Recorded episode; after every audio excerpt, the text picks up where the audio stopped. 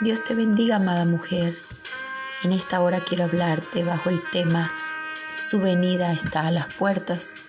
El tiempo de su venida está cerca y hablaremos un momento de ese tiempo que tanto anhelamos, el encuentro con el Rey. Malaquías 3.2 dice, ¿y quién podrá soportar el tiempo de su venida? ¿O quién podrá estar en pie cuando Él se manifieste? Porque Él es como fuego purificador y como jabón de lavadores. Nuestro Señor Jesucristo viene pronto. Señales anuncia el evento más importante de nuestra historia. Cristo viene pronto. Ya estuvo aquí en la tierra, vivió entre su pueblo, el cual le rechazó y no le reconocieron como rey, sino más bien fue llevado a la muerte de cruz con el propósito divino de salvarnos de esta perversa generación y poder ir a preparar una morada gloriosa para nosotras. Amada mujer, hoy el Señor nos prepara para venir a buscarnos. Su obra preciosa y perfecta es salvar la humanidad de este fin cruel que espera a la tierra pero nos hemos empeñado en resistir a esa voluntad perfecta, accediendo al pecado. Dios siendo santo no puede habitar en un lugar pecaminoso.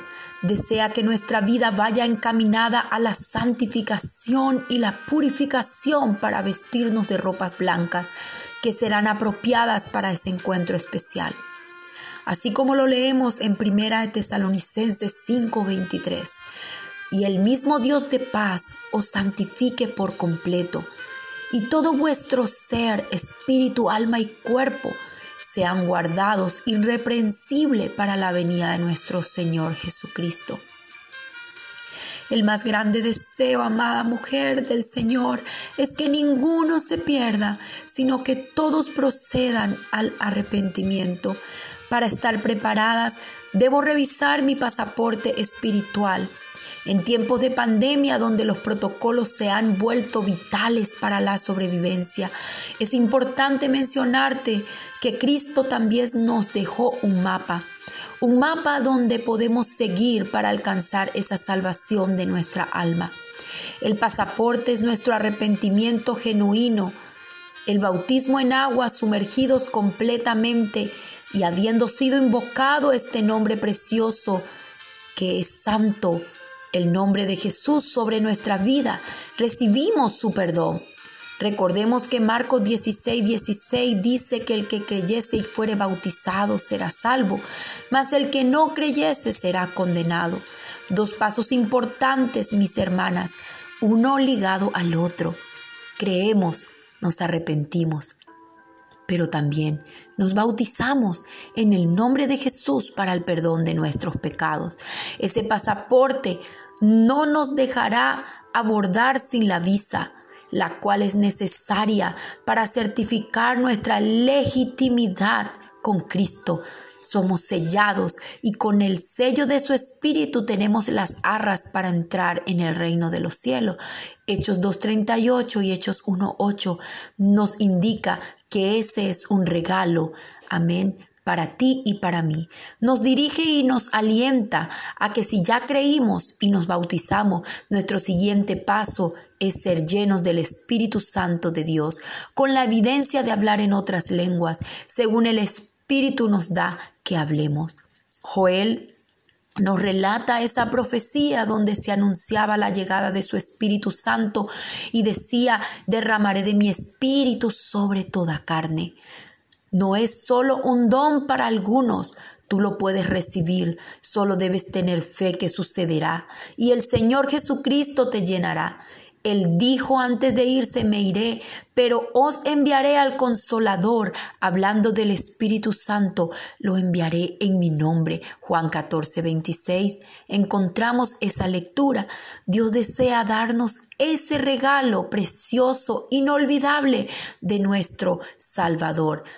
Teniendo aquella visa lista, amada mujer, ¿qué más puedo hacer al esperar su venida? Segunda de Pedro 3 del 9 al 14 nos dice, el Señor no retarda su promesa, según algunos la tienen por tardanza, sino que Él es paciente para con nosotros, no queriendo que ninguno perezca, sino que todos procedan al arrepentimiento.